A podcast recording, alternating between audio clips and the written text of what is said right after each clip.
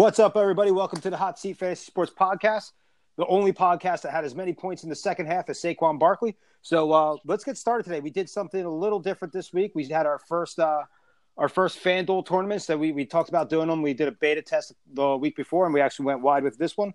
Uh, the tournament itself filled up in 34 seconds, which was pretty awesome. Uh, we'll expand it a little, little more for you guys next week. But uh, with us tonight, we have this the inaugural Hot Seat Podcast FanDuel contest first winner, Keith Field. Welcome to the show, buddy.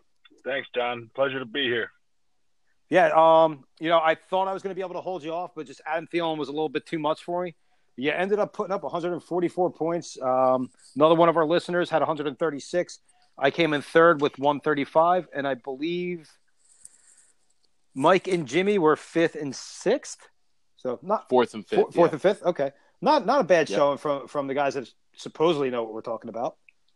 Better than I thought, actually. Yeah, well, uh, you know, full transparency, Jimmy and I sat in the uh, hot seat studios and watched a little bit of the Giants Eagles game, and we looked at Mike's FanDuel lineup, and we're like, there was one guy that didn't play in that game. so we're like, well, we'll know if Mike's going to win this by the end of the uh, by the end of the ha- end of the first half, I guess, right? yeah, I, I, had high expectations for that game. It uh, it looked good to begin. I mean, thirty points from Saquon in the first half. I thought I was well on my way, but uh, it didn't end so well. I, so. I, probably ran more yards back and forth to the fridge getting beers for us than he did the entire second half. I'm, not, I'm, not, I'm not even joking. Uh, you know, I have Saquon in a couple leagues, and I'm like, wow, I'm off to a great start. 30 points at half. And then I look halfway through the third quarter, and I have 29 points. I'm like, wait a second, what? What is going on here? yeah. But uh, so, Keith, why don't you uh, why don't you uh, go into your roster a little bit? To, give us some of your thought process behind uh, building the winning lineup this week. Um, well, with the uh, a ton of injuries to uh, running backs going on, I right away hopped on uh, Gus Edwards, uh, Josh Adams, and uh, Breida. Um, I took those guys right off the bat. They were low salaries, and I was just going to build my team around that. Otherwise, I knew I'd I have a ton of money for wide receivers, uh, a ton of money for a quarterback, and um, I even took the top defense. I, I think the Ravens were actually the second highest salary, but um, that worked out the best. Um, Andrew Luck, I rode that guy all year long. He's had like eight straight games with three touchdowns. He's guaranteed points every single week. He yeah, he, he's been a, he's been in, in, in standard scoring leagues, like yearly leagues. He's been a thirty point week guy. Yeah, and and hey Eagles, good job letting Frank Reich go. Like you, you got to pay him the money or something. The guy goes to Indianapolis, takes this dead team that can't do anything, and now they're an offensive powerhouse and now the Eagles are scrambling and can't figure anything out. But Doug has Andrew Luck thrown a touchdown to somebody other than a tight end in the last seven weeks? Yeah, T.Y. Hilton had a pretty good week last week, but yes, you are. Very, well, very T.Y. Hilton can't that. play me every week. That's yeah. Jack Doyle, Jack Doyle with a touchdown last week. Ebron with two more, or Ebron as he's called now. what is it with these guys changing the way their names are said? It's just who cares? Stop. Makes it stop for them.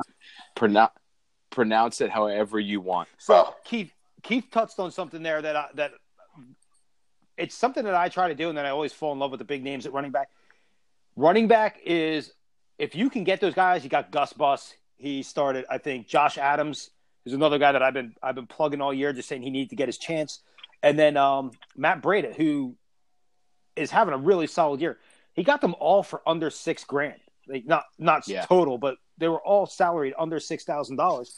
So you know, you look at the top running backs on the on the board last week, ten thousand dollars. So basically, he's doing a two for one there. You know, he's buy one get one free, basically. Yeah, those guys are going to play, and they're going to get their touches. These teams need these guys. So I mean, th- yes, they could have 15 carries for 60 yards and do nothing, but odds are they're going to get a shot to get a touchdown.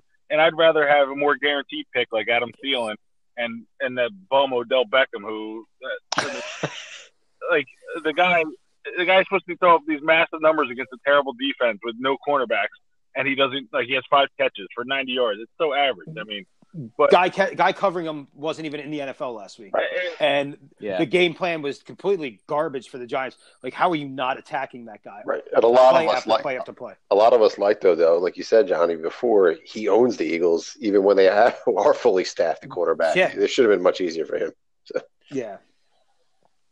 I think I think a lot of us made the mistake of putting Odell in our in our lineups this week. I mean, I had him in mind. Yep, I, I had him in mind too. You, you look at the mat. You look at what he's done to the Eagles and historically. You know, it's the it's the game you can count on Odell going off every year. He has. You know, two twice a year, he's gone over hundred and, and been in the end zone against the Eagles, and it just didn't happen this week. And nothing really ha- came came out for that Giants game plan. But anyway, so uh, Keith, go into uh, your wide receiver picks a little bit for me. All right, um, Adam Thielen, another guy I just ride with all year long. And first of all, as a Packers fan, I understand that the top receiver will catch ten balls, a touchdown, and at least 160 yards every single time, no matter who they're playing. That and, Right. and then you put Adam Thielen out there, and that guy's just going to torch him. Stefon Diggs Yep. getting a couple touches early in that game really opened things up for Thielen now, so that worked out well. Um, like I said, I had Odell. Uh, as far as pass catchers go, I, I, I picked up George Kittle and um, and uh, Dante Pettis, both for the 49ers. Yeah, the offense isn't great, but somebody, like I said, somebody's got to catch the ball. Pettis was lucky with um, to get into the end zone, and I figured Kittle would be nonstop getting targets, but he really he was kind of more disappointing than anything. Yeah, I'll tell you what, for a hundred dollars more, you could have had Zach Ertz, who had ten more points, and that's that's who I was all over this week. I I, I can tell you right now, Zach Ertz was the one guy I think that I built my roster around. Um, obviously, I built it around all the Eagles and Giants, but um, he was one of the first names I put in because I wanted to be sure to have that guaranteed point total because I, I figured he was going to go off this week. Well, I went. I went into this week building my DFS lineups, building it around one player.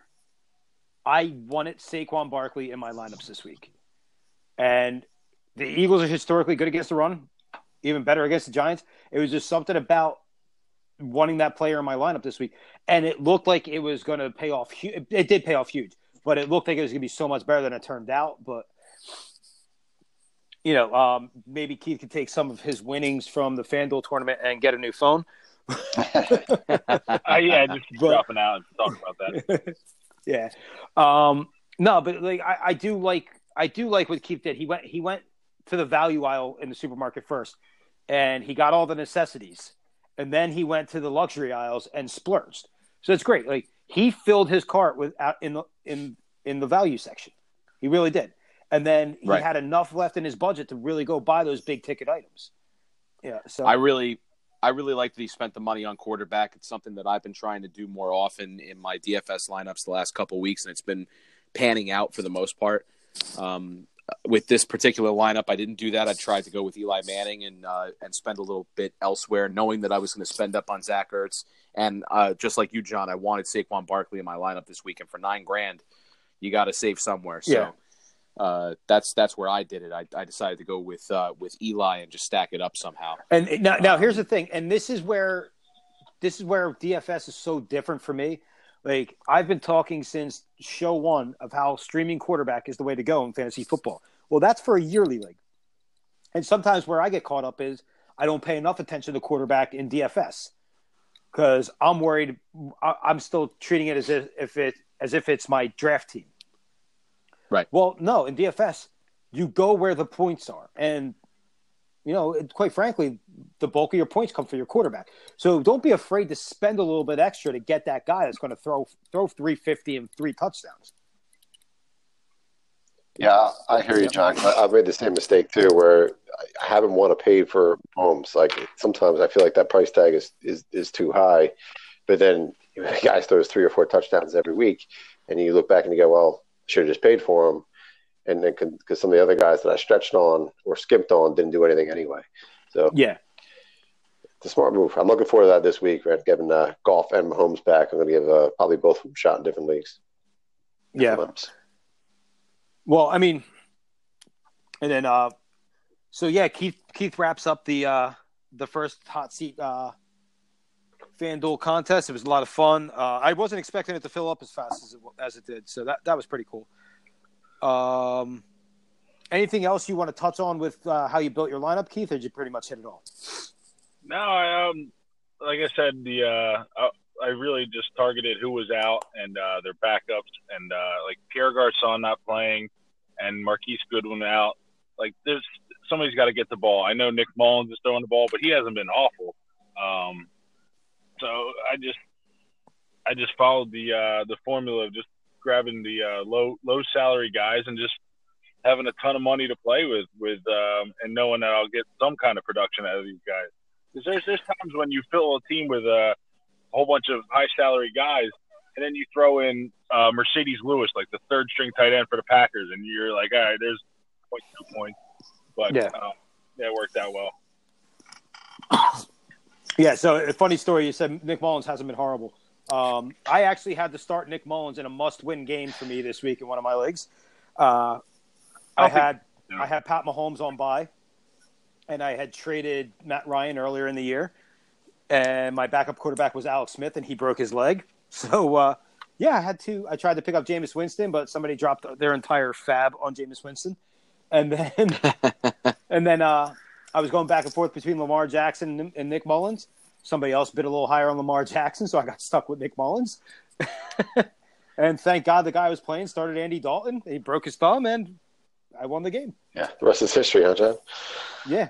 Well, it didn't hurt that it didn't hurt that I had McCaffrey go in there and throw 41 points. So What a ridiculous week McCaffrey had. yeah, dude, that that Carolina Seattle game in general was just a pretty amazing game. Like it was back and forth, to- tons of playoff implications in that game too. Right now, I believe uh, Seattle put themselves right there with Carolina for that wild card spot, both at six and five. Uh, Russell Wilson looks like he's back to playing Russell Wilson football. The Cam Newton looked good. Christian McCaffrey looked great. Uh, both defenses looked like they couldn't stop a high school team. So, uh, I mean, what was some of your takeaways from this weekend, Zaxton, guys? Mike, why, why don't you get us started? You know, the the first thing that surprised me is is that just like you said, Seattle came to play. Um, usually, a West Coast team uh, traveling across the country like that uh, on a one o'clock start, you're usually looking at bad news. And I guess it's uh, it just didn't matter. Pete Carroll had his team ready to go. They have a really good game plan there, and uh, you know Schottenheimer seems to have uh, a, a, a like a really good plan of running the football and protecting Russell Wilson. But just like this is the key, again, like you said, Russell Wilson football, right? He ran the ball much more against Carolina, and he used his wide receivers a lot more against Carolina. So it was uh, a very good day overall, very balanced attack. And uh, you know, unless your name is uh, Doug Baldwin, you're pretty happy uh, to be in that offense right now. Well, let- let's talk about the other side of that game. Carolina, three straight losses, horrible home loss to a, like you said, a team coming from the West Coast time zone playing a one o'clock game. You know, this was a team we were talking about a couple weeks ago is potentially, you know, Looking to make a deep making run, a deep late, playoff run. You know, Now we're the dark horse. now they just need to worry about sneaking into the playoffs, backdoor in the playoffs. I mean that that game against Detroit is is the most egregious by far. I mean, just to be in the position you are in, and then to make the decision that you make at the end of that game. Uh, both both things both both things are errors in my mind. Like you should not be in a, in a position to have to tie Detroit with seconds remaining in a game, and then make a dumb decision of going for two. Uh, yeah, I mean, this I, I had text you guys. The, I think after that, I think uh, going for two is the new drunk dialing for an NFL head coaches. You know, it seems like a great idea when you're doing it, and then nine times out of ten, it backfires on you. You know, and every now and then it works, and you feel pretty good about it. Yeah, but that I don't know. It, it, all I can say is that, um, just like you said, for Carolina, uh, the one good thing that you take out of this game is that DJ Moore and Christian McCaffrey, the two young, uh, you know, two young offensive players on that team, really showed up. They played really, really well. Seeing DJ Moore play well in two games in a row is awesome. Uh, it makes me very excited uh, that he won't end up being another Kelvin Benjamin or another Devin Funchess. That Well- that Cam Newton will fall in love with him and they He- will have a- a, a he's a- beautiful fantasy baby. He's together. a different style receiver than than Funchess and Benjamin. Funchess and Benjamin are those big, big body, go up and get it guys.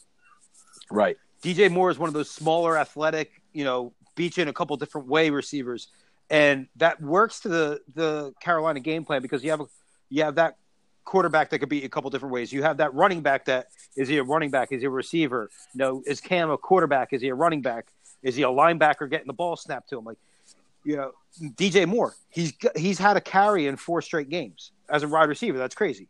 You know, he he's Yep. he fits into what they're what they're molding that offense. It's a bunch of bunch of guys that can do a bunch of different things and beat you a bunch of different ways.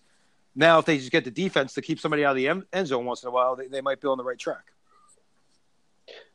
Yeah, that's the truth. And you know, and Funchess is is one of those guys that's just a disappointment all over the place, right? And I've had him in a couple of leagues.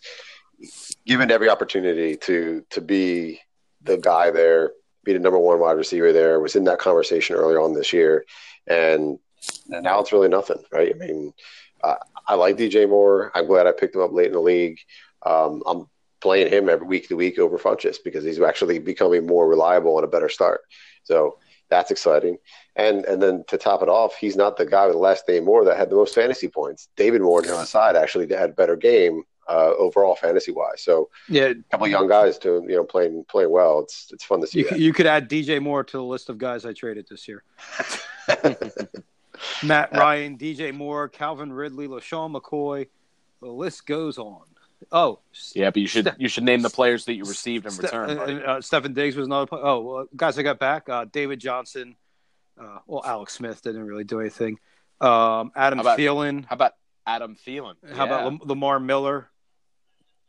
So, He had a good week while on your bench last week, didn't he? well, yeah. I mean, who was I going to take out? I don't know, Jim. Ta- you you lost to me. Which guy would I take it out of my lineup for him? You could have taken out McCaffrey. You didn't really need him. Ah, good call. That's what I would And I say. still I still would have beat you. That's all right. Sorry, I went back full effect. Next time we see each other, I'm going to be back full effect. Yeah, me too. All right. Look forward to it. Oh, I, I love this little Yeah. tension that you guys have right now. I'd like to point out the first time you beat me in like the last three or four meetings. So yeah, well, guess what? It's all about. It's not how many times. It's how many. Like it's it's quality wins. uh huh. You you may win the early season matchups, but I win when it counts, buddy. Okay. Okay. Mom just slapped daddy at the dinner table. I'm sitting It's all right. awkwardly eating. We're, we're probably going to be having this conversation again next week because I think me and you are destined for a first round matchup in the playoffs Sorry. in, in our league of records. God, so. I hope so. God, I hope so. And listen, listeners, you should be hoping for the same Yeah. thing. I might have to go back and do a little history lesson. I'm pretty sure I have more playoff appearances in this league than you do. That's fine. Wow. That's fine. See, you're living in the past. You're you're All right. you're, you're, All right. you're a, a a typical scared opponent right now. We'll You know, all you're all you're worried about is what you've done in the past and not how bad your team's going to get stomped. says, every, says every Giants fan when they throw out how, how many uh, Super Bowl you guys win, wins you guys have. It's okay. It's all right. Still got three more than you. Scoreboard. So, uh, All All right, fellas. speaking of disappointments this year, Great segue. Philadelphia Eagles. Um, All right. touche. Uh, uh, so there's been a bunch of teams that were considered like almost virtual locks for the playoffs. You know, the Philadelphia Eagles, the Jacksonville Jaguars. Um, there's a couple other guys too. I mean, um, Green Bay Green Packers. Bay Packers. You know, there's been such a shift in the NFL this year. Nobody had the Bears winning the NFC North. Nobody had the Bears coming in second in the NFC North. And here they are, week 13, sitting there with a two game lead. Thanks, Jon Gruden. Yeah, well, basically, yeah. Trade trade a transcendental player. in Khalil. Mack. I mean, we can give that excuse to the Bears, but like the question is, what excuse can we give to the Packers, the Jaguars, the Atlanta Falcons, the Philadelphia Eagles? Like, how what what is the explanation for all of these teams just completely losing their way? Looking, I mean, I know there are some injuries involved with all this. There's always going to be. You know, Fournette goes out for eight weeks. Um, Devonta Freeman's on IR basically from the beginning of the season. Uh, Philadelphia has just been, you know, uh, I mean, a, a friggin' hospital uh, erected right next door to uh, whatever the hell that stupid stadium is called down there, the Linc. Linc. You know, I'm just saying, it's it's injuries are obviously a big factor. I mean, even even the Packers have their share right now. Offensive line looks terrible. Their Uh, you know, their star quarterback uh, got hobbled early in the season, but he's playing through it, uh, which you know could be even worse. So, I mean, yes, injuries are a big factor, but I think it has a lot more to do with it. I think it goes a lot deeper. You look at some of these coaches, Mike McCarthy, Dan Quinn. I mean, these guys, you just have to wonder if they have the ability to transcend some of. I mean, Doug Pederson, we just talked about that last week, right? Like, is this guy just did he get lucky at the right time, or you know, uh, is there a method to this You know, madness? I'm not Doug, so Doug sure. Pearson, to your point, was summed up in a nutshell to me on one play in this in this game this last weekend. You know, there's three and a half, four minutes left in the game. It's fourth and two. You're in field goal range, and he goes for it on fourth and two. Now he got it. Right. They didn't get much more than that afterwards, but they took the time off the clock, kicked the field goal, won the game. But on the flip side of that, if you go for it on fourth and two and don't make it, you give your opponent the ball pretty much at the 50 yard line with three minutes to just go kick a field goal. That's it. Yeah. It's just, it, it goes back to the Ron Rivera going for two instead of tying the game and going to overtime. When you're in the, you know, it's uh, Mike Vrabel doing it over in London with his squad. It's sometimes these coaches just, you know, you, you overthink it a little bit too much. At the end of the day, it's about get putting the points on the board. You know, it's just I, I'm I look at some of the decisions that are made, and of course, I'm I'm watching from my couch, and these guys are doing. So clearly, they know what they're doing. I mean, they're obviously better at it, but like sometimes I just look at it, and then they, they explain why they were doing it. You're like, but that makes no sense. It just makes no sense why you said that. You know, in the heat We're of the trying to moment win- on the We're trying sideline. to win a game. Yeah, you're trying to win a game. You know how you do that? Not by per, not by risk losing the game. You don't risk losing the game to win the game. You know, kick the extra point, go to overtime, kick the field goal, put the points on the board. You know, it just some of the funny. stuff that happens baffles me. It's funny, John. I think that's something that even maybe Ray touched touched on in a previous episode, right? It's it's does the the new overtime rules have coaches sort of, you know, a little bit afraid? Is it a combination of things where now they think they need to be, you know, kind of sexy, creative, got to go for it, um, got to take the risk. Oh, and by the way, I want to avoid that overtime because it's shorter and I may not even get a chance, you know, to even touch the ball into making poor decisions. I, I don't know. I, I don't want to blame it all on that. I think it's a combination of all these things: poor coaching, a lot of injuries, and then I think stink low. Like teams just not stepping up to the expectations where they should be. I mean, you can, yeah, you can talk about that. I feel like that's too. Atlanta. Yeah, I feel like that's Atlanta. Atlanta fits that category. You know, not not living up to the hype because it's really just yes, their defense took huge injuries to begin the year, and you lost Devonta Freeman, but you have a, a pretty good backup who, I mean, let's be honest, is is Tevin Coleman just destroying his his free agent value next year by basically owning this job all season and not doing very much It's with it? it's not really all on Tevin Coleman. There is like the Atlanta Falcons offensive line is as bad as the New York Giants, is as bad as the Arizona Cardinals. You know, it's it's not a it's Yeah, not a good offensive The line. New York, but the New York Giants have Saquon Barkley, who's able to get well, 40 fantasy points to, a week. to, you know, to say that Saquon uh, Barkley 100 to, to all-purpose to put yards. Tevin Coleman in the same category as Saquon Barkley is doing a disservice to Tevin Coleman, and it's kind of insulting to. Saquon Barkley. They're not the same guy. I get, you know, it's I understand, I understand Yeah. that, but what I'm trying to say is, is that Tevin Coleman is, I, I don't know, what would you call him, a, a low-end running back too at this point? I think Tevin Coleman's, uh, yeah, I would, say he's a he's a mid to low two, high flex. but, but to your point, Yeah. teams are going to look at him like, oh, he was great when Devonta Freeman was there and he was a spell guy, or you know had his opportunity every few weeks, but he's not going to be able to carry the load. Hey, That's how I would That's why it he's going to be in Pittsburgh next year. with Mm. Conner. Yeah, Conner. Conner's uh, pretty versatile himself, but I still look at him more as a, a power back, and I think that Coleman would be the perfect, uh, you know, the perfect complement to him. The problem is, is that Pittsburgh is not really a two back system. Like, uh, you know, Pittsburgh likes to just run their bell cow, give him nine thousand carries a game, and and just let him grind it out. I, I think we're starting to see what we were worried about with Conner too. I mean, you know, he has taken a beating this year, and it looks like yeah. he's fumbling a lot now. He's it looks like he's not a lot. I mean, he's had a couple key fumbles, but it looks like he's just kind of taking a beat and it's taking its toll on his body. And you know, James Conner's been a hell of a story, a hell of a player all year. And don't get me wrong, I'm a huge James Conner fan just for you know what this kid's gone through, what he's comp, what he's accomplished. You know, I think it's a great story. I think he's a hell of a player. I just think that he's not the kind of guy that can, you know, touch the ball 300 times a year.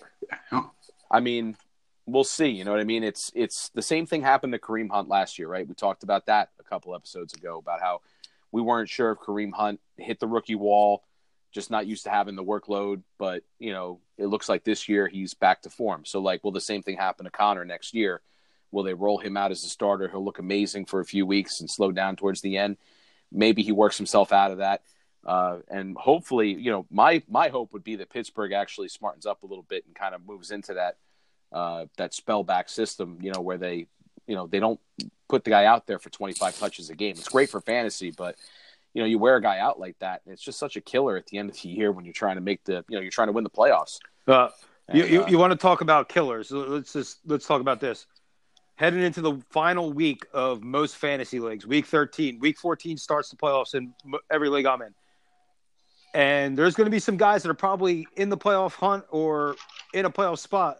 You're missing some key players this week. Melvin Gordon, MCL sprain. Uh, they have him listed as day to day, but everything that I've seen with people with similar injuries has been a three to six week uh, window. So if that's the case, then you could pretty much pencil Melvin Gordon, Melvin Gordon owners out. So, you know, the truth is, if the Chargers continue to win, it's more likely that Gordon will not be back sooner. Because if they can, uh, you know, basically keep him uh, healthy, keep him healthy for the playoffs. Yes, right. Keep because they're, you know, they're going to end up being uh, in the playoffs as a wild card because they're not going to win their division, not with Kansas City playing the way no. they are.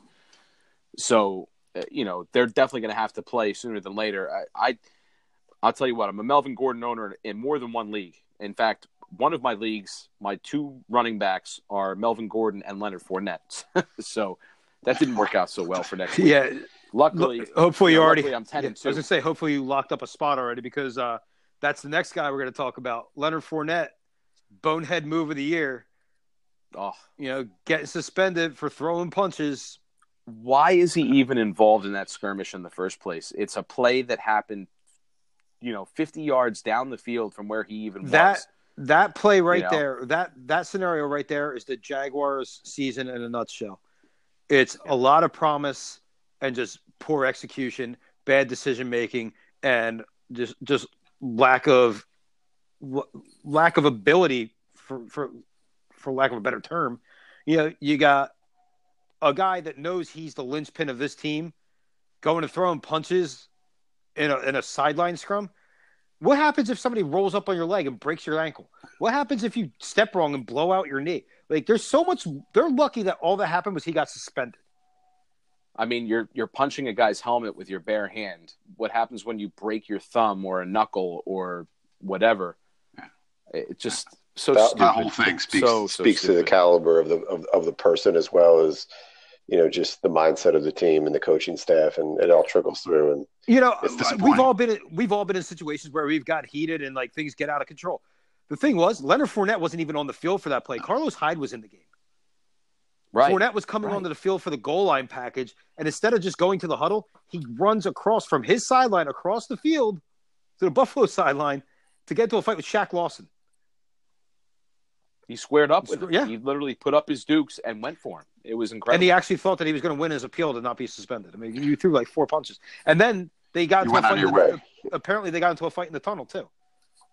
Uh, not apparently. You could watch. You saw it. They had the the one camera zoomed in all the way from the other side of the stadium, and you could see the two of them going at each other. I mean, you couldn't see the actual physical altercation, but they almost got there. Yeah. It's incredible. Uh, you know what? He deserves his. I think he's lucky he only got one game, if you want my opinion. And uh, you know what? I'll, at this point, as a fantasy owner of Leonard Fournette, I'll take it. I just, you know, I completely agree. What a, what a horrible. He definitely deserved horrible season. He definitely deserved two or two or three weeks. I mean, two, like you said, it wasn't like he was in the middle uh, middle of the play, He of the moment. He he yeah. went out of his way to do it. That's that's step one. Start swinging, throwing haymakers. That's but hey, two. guess who's valuable again for one week? Carlos Hyde. Woo! You know what's funny is uh, looking at that game. I think that Yeldon will end up having more points than Hyde. You think? when that game is said and done? Well, it looked like Hey, it looked like Hyde was the guy that took over for Fournette, and he was getting a, he was getting a decent amount of touches during the game while Fournette Mhm. was still in. But I mean, that's neither here nor there. Another a couple other uh, key injuries: uh, Marvin Jones, who's like a solid flex play, maybe a low end wide receiver too in deeper leagues, out for the year on the IR. Uh, Andy Dalton, uh, Jimmy Reapered him, Oh. broke his broke his thumb, out for the year. Uh, Jack Doyle, Jimmy Reapered him. You know, Actually, I, I reapered Gordon, Dalton, and Doyle to be to be Yeah, uh, yeah. precise. yes, You've got Gordon in the league. I have Gordon in the league, but luckily I have Ekeler in that league. But that that's going to kill me because I'm I'm literally in seventh right now. Um, And by the way, can we Uh, talk about something real quick? Yeah. I uh, Sunday morning, I woke up and I'm like doing my thing, and I'm watching. I forget. I think I was watching some news program with my wife. I'm like, you know what I want to do today?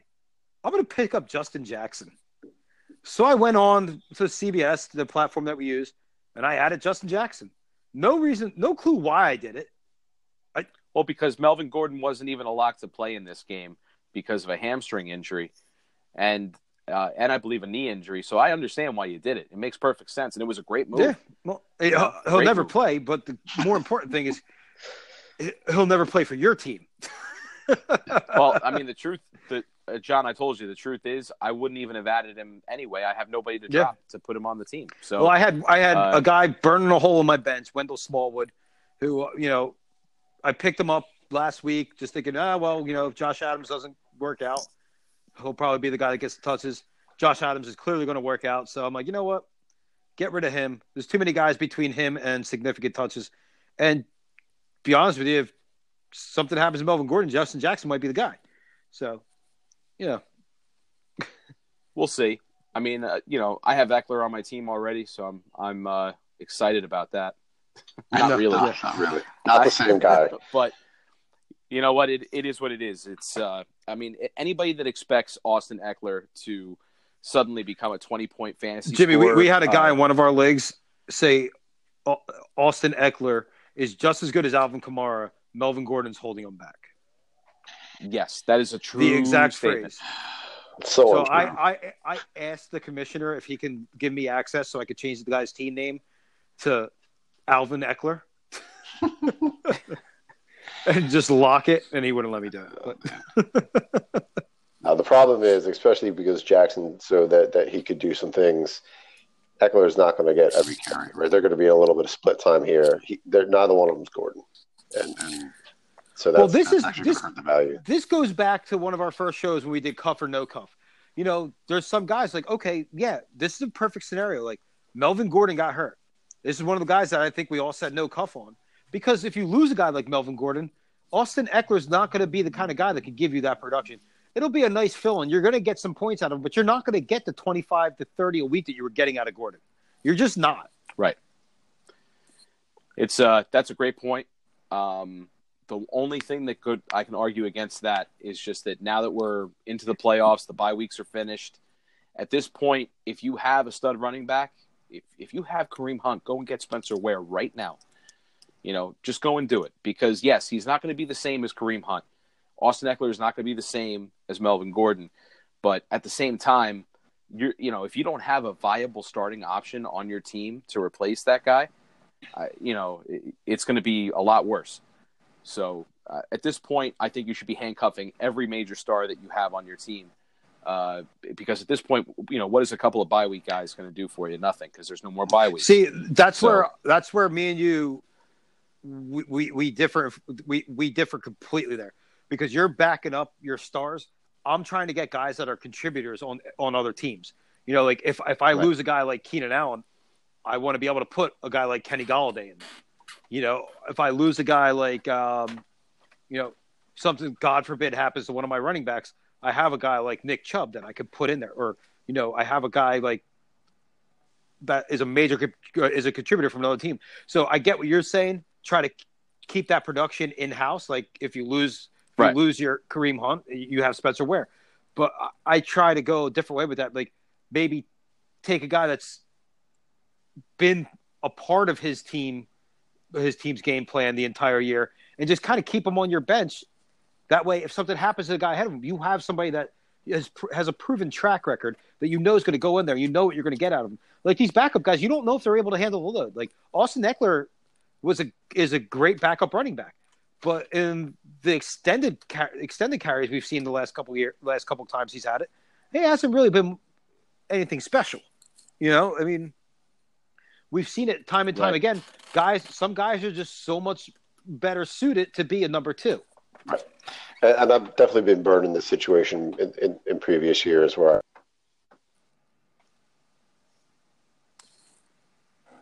What was that, Jim? Come back to us, Jimmy. It's got to happen at least once a week, right? Yeah, at least once a week, right? Yeah, at least. All right, so go ahead. Uh, you were, you I was saying, saying that I've been burned in this situation before, where you know I've I've had the guy I thought was the backup, but actually, you know, when the number one guy goes down, the number three guy gets pulled up to be the bell cow, and you know get gets the touches. Some of these number two guys are really just what they're meant to be: change of pace, spell guys, and they're not meant to be. And their role, and their role is going to stay the same. They're going to put somebody else into that position. That's absolutely right. We we had said that with uh, Saquon Barkley, Jonathan Stewart, and Wayne Gallman earlier this year. You know, until right. Stewart got hurt, we, we were saying like Barkley was going to be the first, was going to be the bell cow back. Stewart was going to be the goal line short yardage guy. If anything happened to Saquon, God forbid, it wasn't going to be Stewart that was going to get all those carries. It was going to be Gallman. And you've seen it. Gallman has replaced Barkley at times or spelled Barkley at times for, you know, entire drives. Which for the Giants. halves. Yeah, for the Giants, which is usually about three plays. But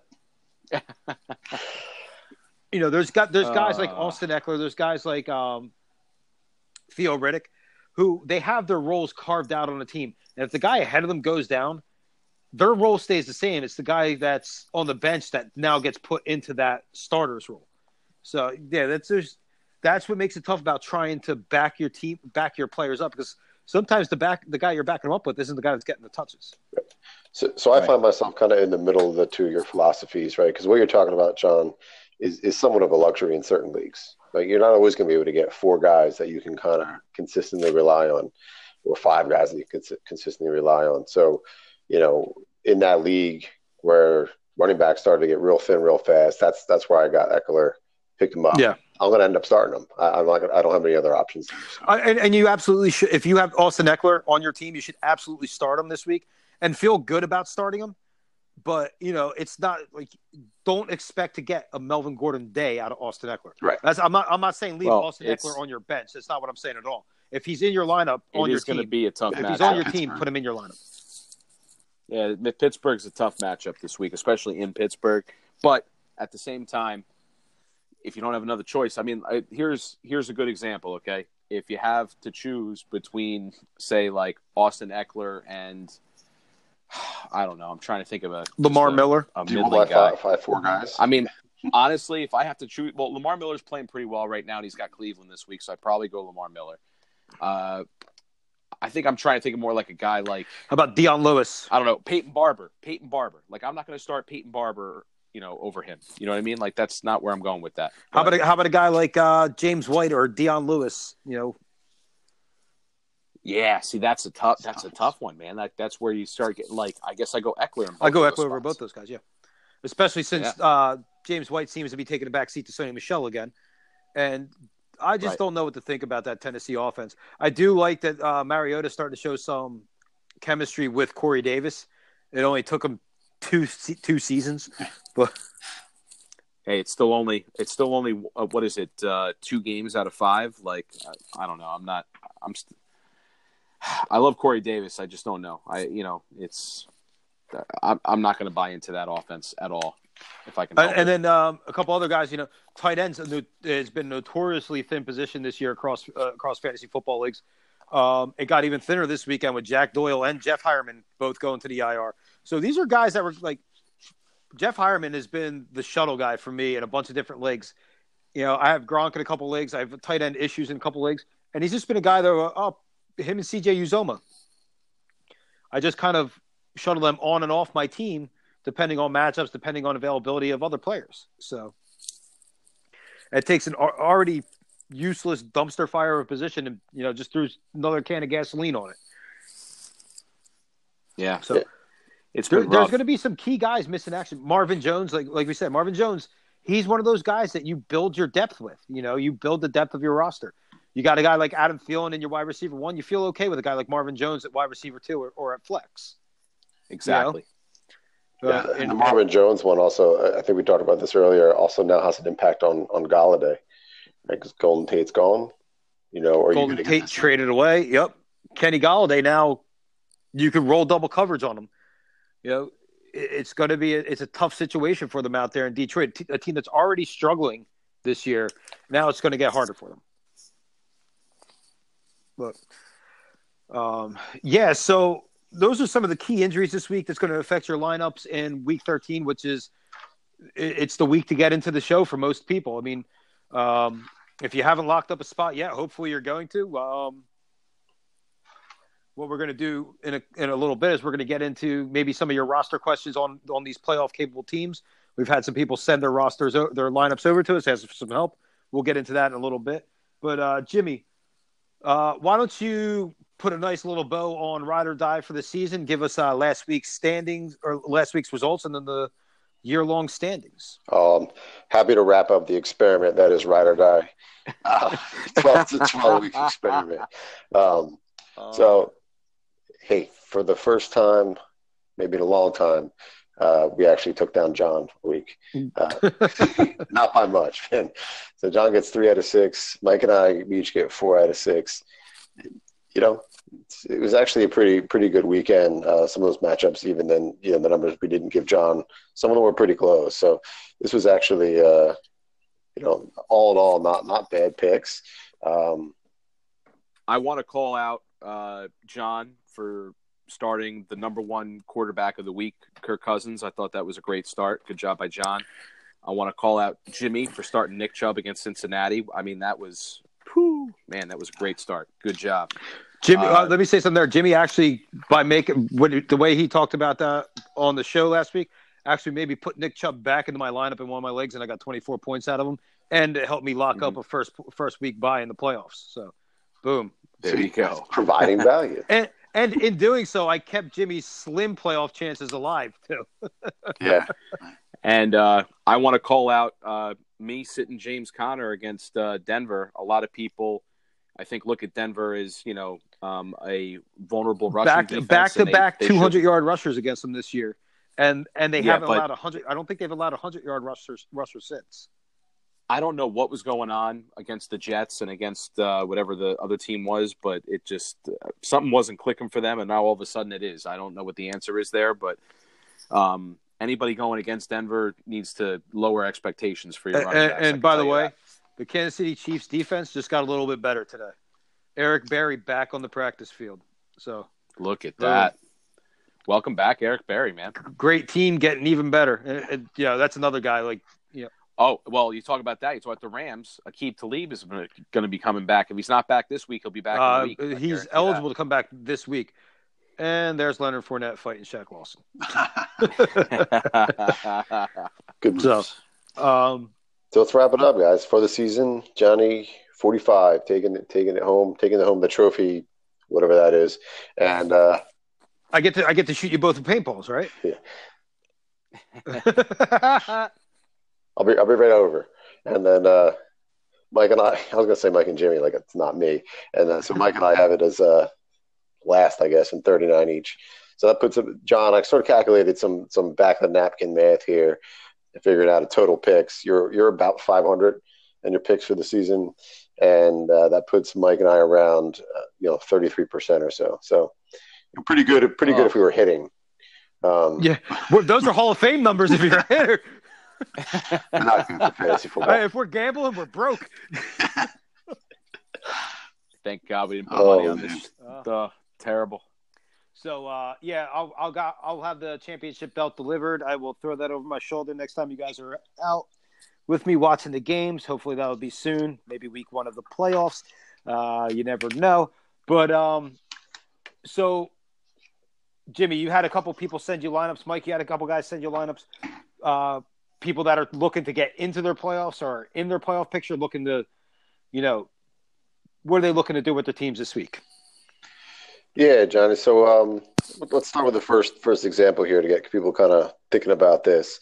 Uh, World Champs has come to us with actually the uh, third spot right now, looking to get that that coveted number two spot, that bye week, which could be really really important. Um, and looking at you know kind of an interesting lineup choices. Not a lot of depth on on this team, so we're looking at a team that needs to you know start two running backs, start two wide receivers, needs a flex. Um, and on the running back side has Conner versus Chargers, Zeke versus New Orleans, and Chubb at Houston. Uh, on the wide receiver side, Juju at Chargers, Diggs at New England, Sanders at Cincinnati. Um, so I don't know, John. What we, Mike, what do you guys think? Where do we start this? Oh, that. All right. Who do you sit? So I'm going to go with.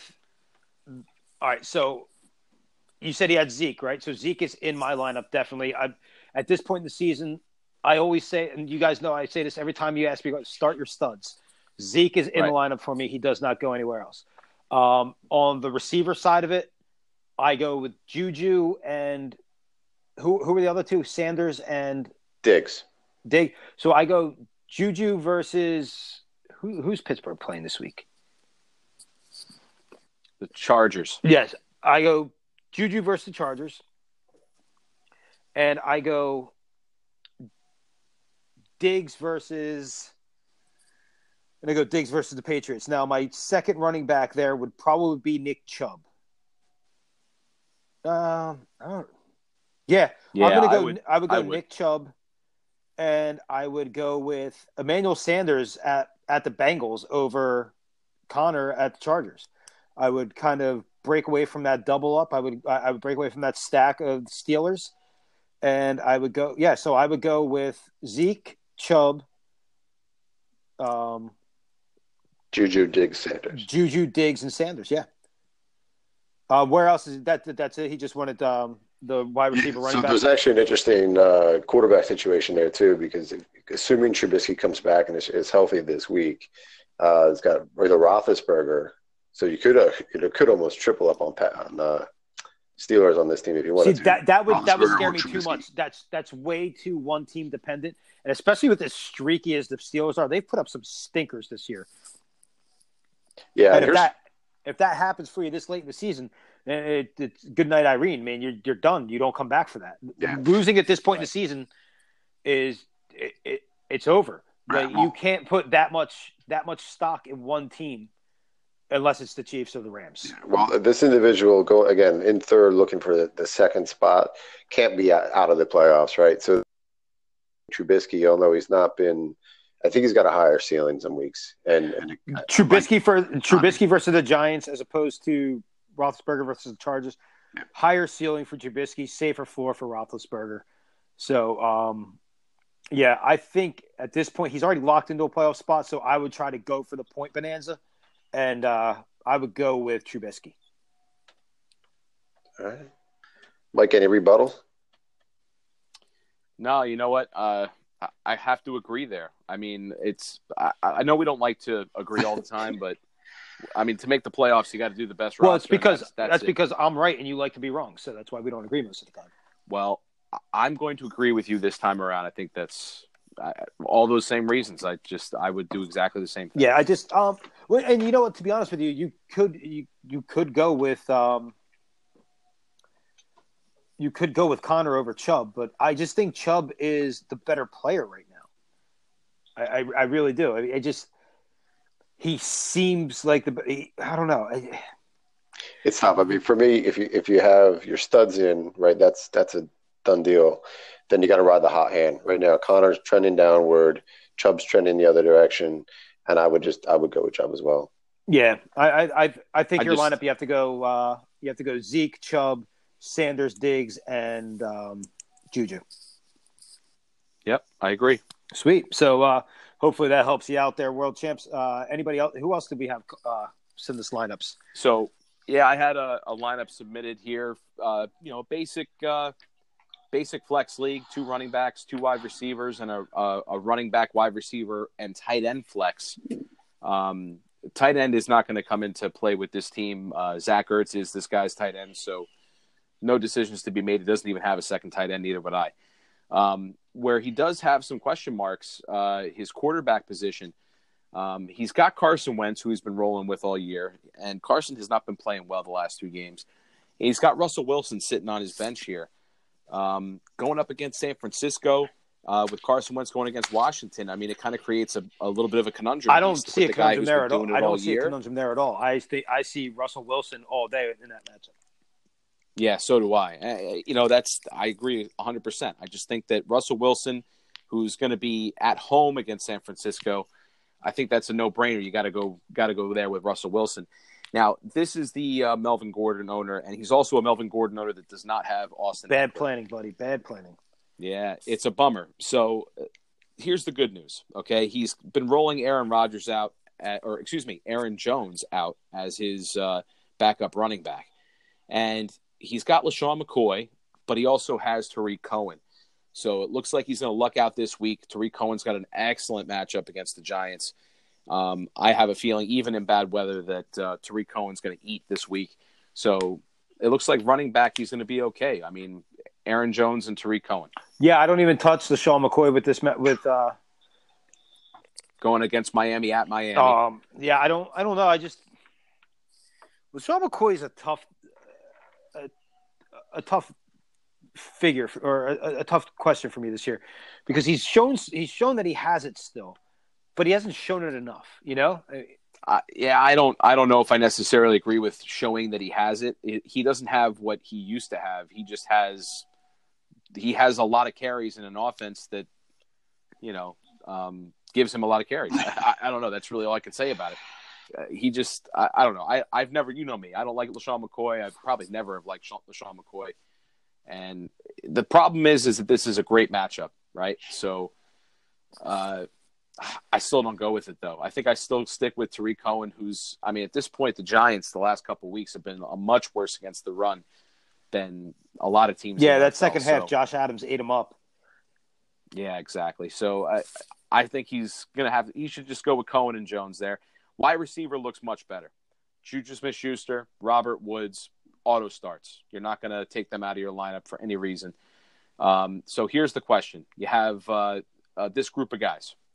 T.Y. Hilton, who's going against Jacksonville, aka Jalen Ramsey. Uh, he's also a little banged up this week. It looks like he's had a maintenance day today. Um, and then uh, you have Courtland Sutton, wide receiver for Denver, who's going up against one of the worst defenses in the NFL right now, Cincinnati. I mean, where do you go there? Do you go Hilton or do you go Sutton? Mm. So I'm not really the only receiver I'm really in on in Denver right now is Sanders, and I, I like Sutton going into the season. You know that I picked him up in a couple leagues, but um, I feel like Hilton is a more reliable player right now. I, I feel like I would go. I, I feel like I would go with Hilton over Sutton. Yeah, I mean, if this is your flex spot, I know that I know the matchup can be tough. I mean, but I mean, Jacksonville's just not playing well, and I think Luck and Hilton are, are locked in. You know, I think they're going to figure out a way. You know, they're they're trending upward. They're doing well. Hey, I, I, I do Hilton too. Look, Jacksonville isn't as as vaunted as we thought they were. You can throw on Jacksonville. You saw it last week. Uh, Buffalo, they they threw all over. them. It was it wasn't even a question. Yeah, it, it, it's not like Jalen Ramsey can cover every every receiver on the field. AJ Bouye is having a decent season, but you can pass on this team. It's not as unthought of as, as we thought it was going to be in the se- going into the season. And yeah, uh, Ramsey's probably going to be following Hilton, but Ramsey hasn't been following receivers this year. He's been staying on his side of the field a lot of the time. So if they're smart enough, they game plan a way to keep Hilton away from Ramsey, and he's going to be able to he's going to be able to break some of those long, long uh, receptions that he's known for.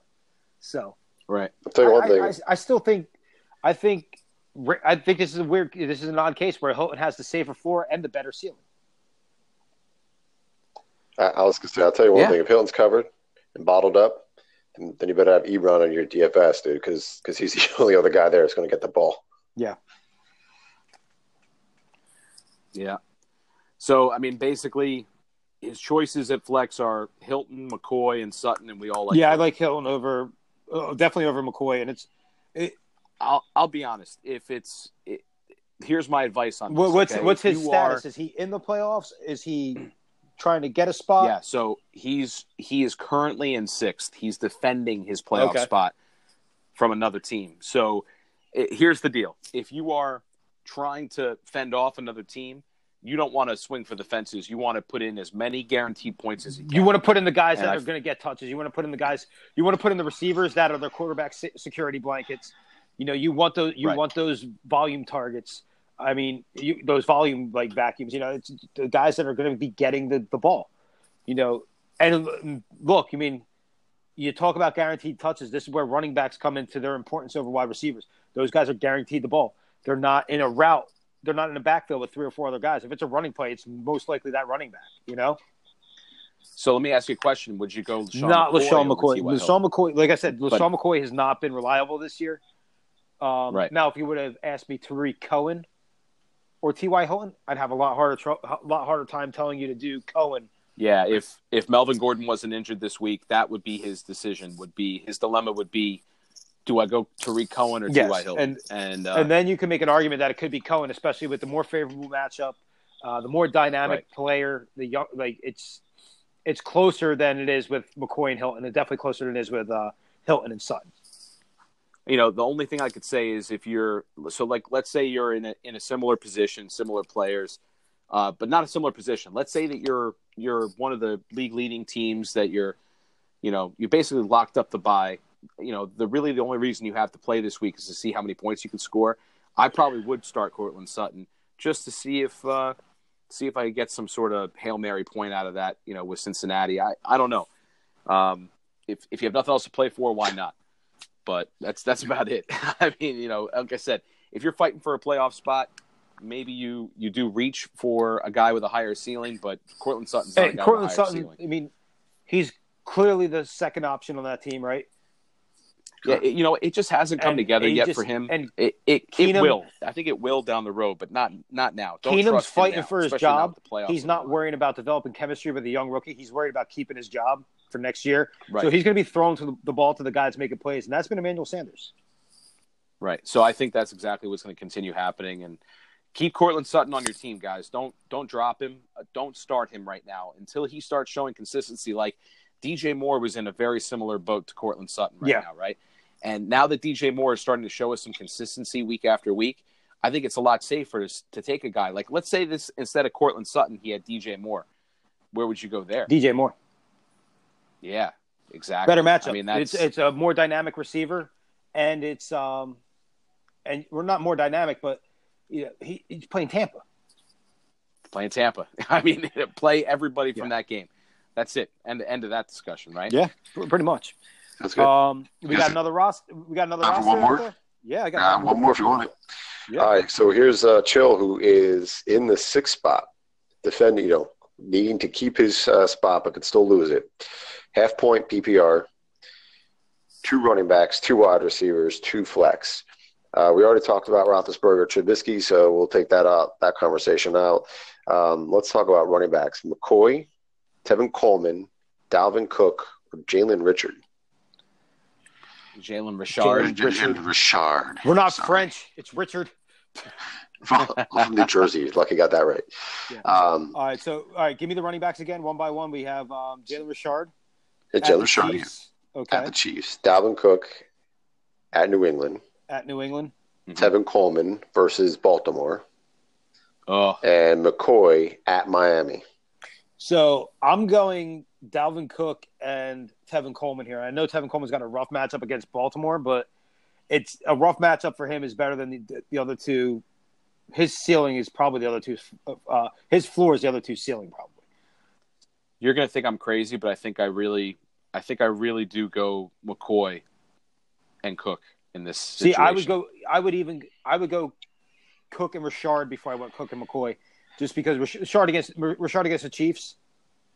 You know that might factor in a little more. I just don't. s- Is this a PPR league? Yeah. I think he said half point, right? Half point. I still don't know. Uh, Jalen Richard is just. Uh, I don't know. I I hate Oakland. I told you, Oakland's tough. And, and when you hear the wide receivers, we might be coming back to these guys. So, All right, Okay. so ahead. there's there's a couple obvious ones. You got Hopkins versus Cleveland and, and Cooks at Detroit. Right. So those guys are Okay. they're they're playing. Then you have Christian Kirk at Green Bay and Godwin versus Carolina. I'm gonna stop there. I- No- nothing so- else and- for roster was worth. And we we have two running back, two receiver, two flex, right? So Yep. right now I am Cook and Cook and Cook Coleman. and Coleman at at running back. At receiver, obviously Brandon Hopkins and- Cooks and DeAndre Hopkins. So we basically need two flexes. So I start the I start the two wide receivers, man. I think Godwin against uh, against the Panthers, you know, and uh, who was the other wide receiver? Uh. Kirk, Christian Kirk at Green Bay. I actually love Christian Kirk. I do like week. Christian Kirk I don't know why. Green Bay, and I think I might go Jalen Richard at the other flex.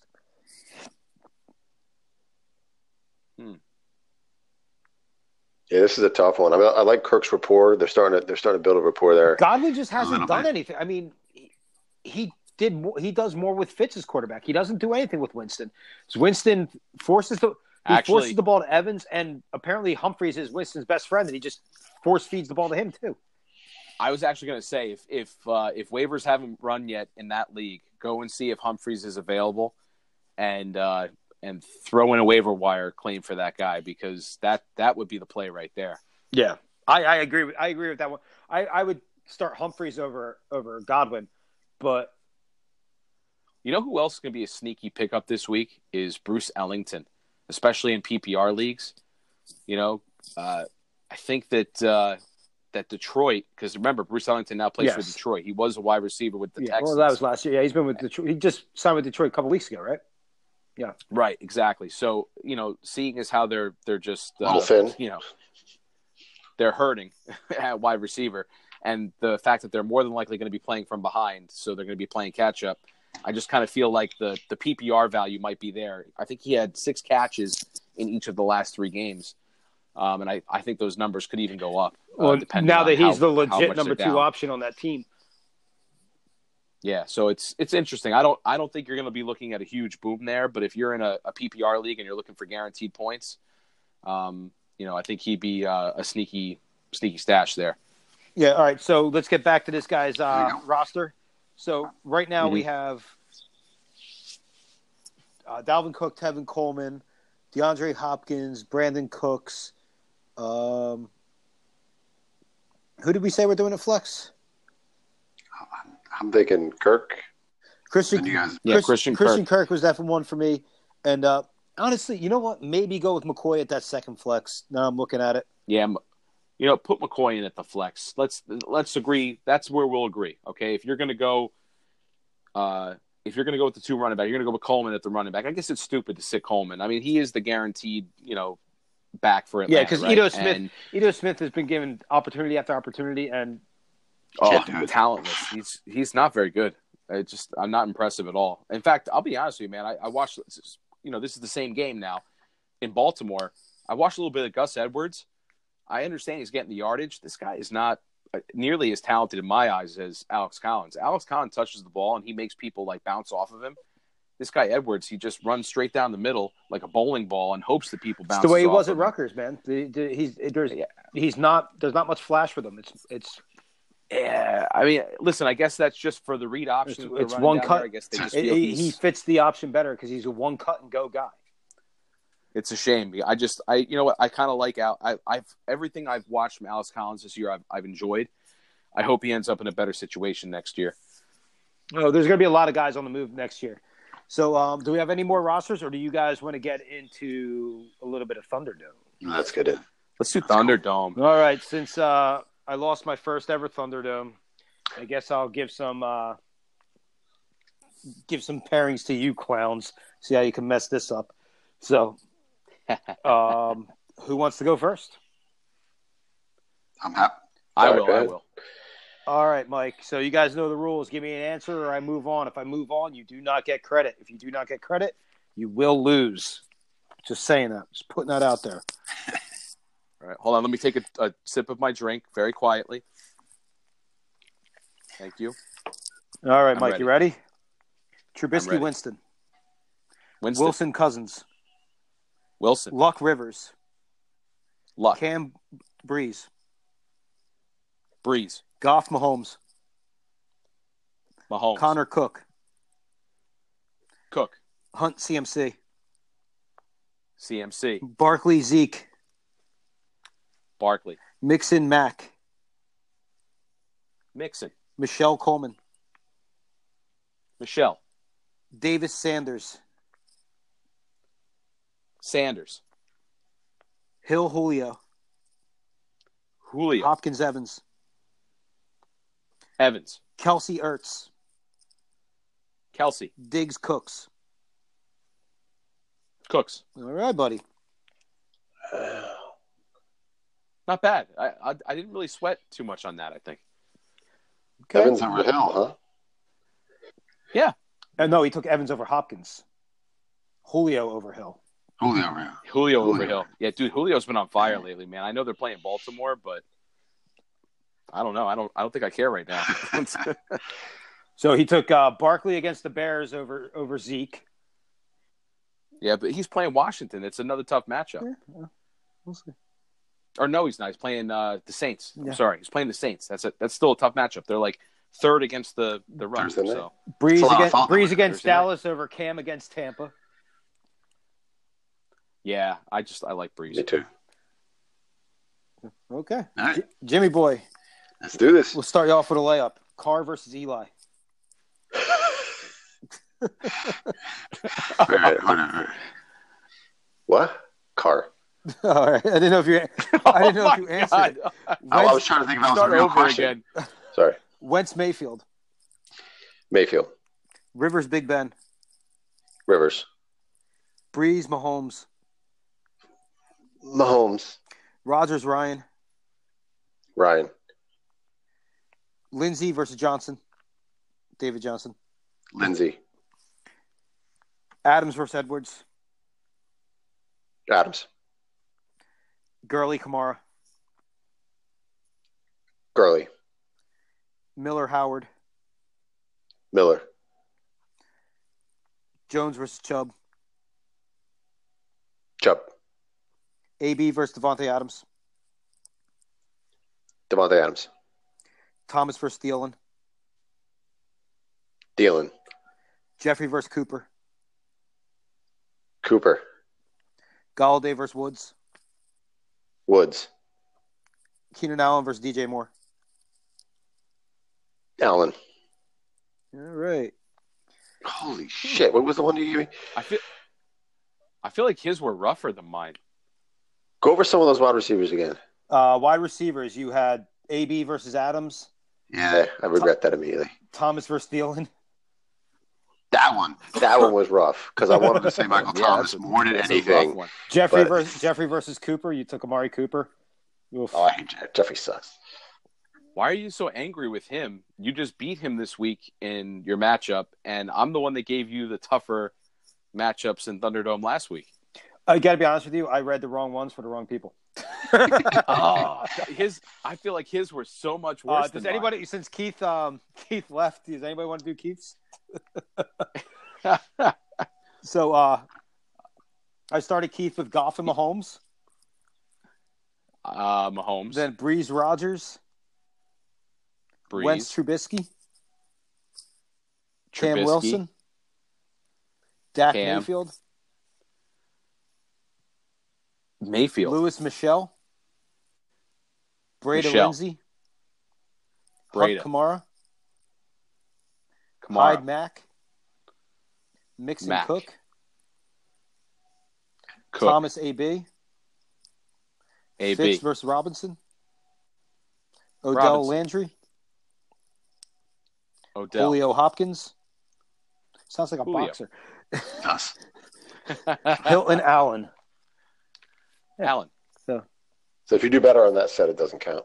No, I didn't mark any of them down. So Yeah, don't mark them down. It's all right. We'll we'll play. yeah, back we'll play tape. back the tape. Yeah, but that's fun. You did good. So we'll see. Mike probably lost that because he made some awful picks. You're Yeah, welcome. thank you. Which means he'll do well. I thought you'd hesitate more on Kelce and Ertz. No, Yeah. Kelce. Yeah. Kelce's my boy, baby. That's like my my baby. Two years in a row, I've been just riding him to the the fantasy beautifulness. I, I don't Not- know not- we're where you're going. going. Yeah, Yeah, paradise. Not the only dude you've been riding for the last two years. So, That's right, baby. so, all right, boys. I don't really know if we have much else to go over tonight. Um, anything else you guys want to get in? You want to get a closing argument in, or you good to go?